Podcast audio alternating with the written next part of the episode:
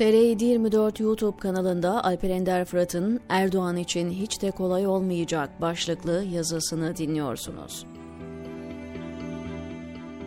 Türkiye'de meydana gelen olayların tamamını komplo teorileriyle okumak ne kadar arızalı bir bakışsa, her şeyi göründüğüyle okumanın da aynı şekilde sorunlu bir bakış olduğuna inanıyorum. Seçim sonuçlarında hiçbir sorun yoktur. Gelen veriler girilmiştir ve milletin iradesini yansıtıyor demek Türkiye'yi zerre kadar tanımıyor olmaktır. Yazının en başında söylemiş olayım. Seçim sonuçlarının sandıktan değil, masa başından çıktığına inanıyorum. Gördüğüm o ki 14 Mayıs akşamında herkesin gözünün önünde bir milli irade gaspı daha yapıldı ve maalesef yine hiç kimse bunu mesele etmedi.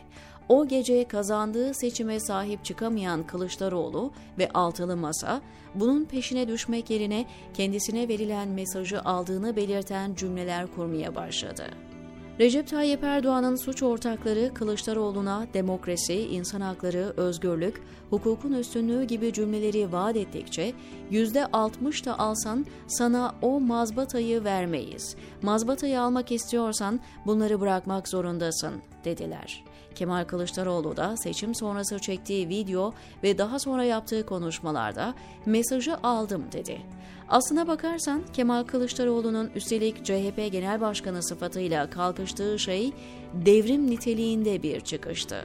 Bu ülkedeki bütün küskün ve küstürülmüş mahallelere el uzatan, onların rahatsızlıklarını anladığını ve bunları çözmek istediğini ifade eden devrimci bir söylemdi.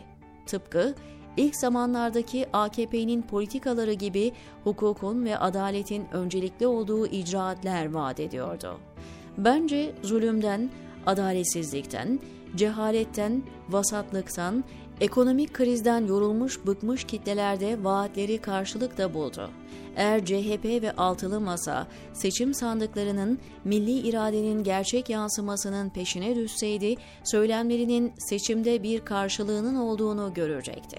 Sadece onlar değil, herkes görecek ve ülkedeki bütün günahı sadece topluma yüklememiş olacaklardı. Ama maalesef muhalefet bugüne kadar bütün seçimlerde yaptığı şeyi tekrarlayarak sandıklara sahip çıkmamayı, milli iradenin gerçek tecellisinin peşine düşmemeyi tercih etti. Önüne konulan sonuçları aynıyla kabul edip apar topar ringe havlu attı. Havlu atmakla da kalmayıp biz mesajı aldık deyip AKP Ergenekon hükümetinin politikalarını terminolojisiyle beraber kabul ettiğini ifade etmeye başladı. Ergenekon ya da derin devlet ismine ne diyorsanız onun için Recep'le çalışmakla Kemal'le çalışmak arasında hiçbir fark yoktur. Önemli olan onların politikalarına ne oranda uyumlu olduğunuzdur. 14 Mayıs gecesi asıl oyun kurucunun Recep Tayyip Erdoğan olmadığı da aşikardır. Eğer Recep karar verici olsaydı işi hiç riske sokmaz, 49,5 olan oyu 50 üzerine tamamlardı.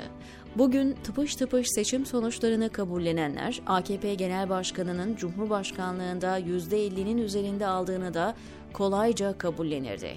Dünyanın en saçma sapan sözleriyle miting yapan, bir suç örgütüne dönüşmüş MHP'nin %10'dan fazla oy aldığına, Yeniden Refah Partisi'nin 5 milletvekili çıkardığına inananlar ona neden inanmasındı?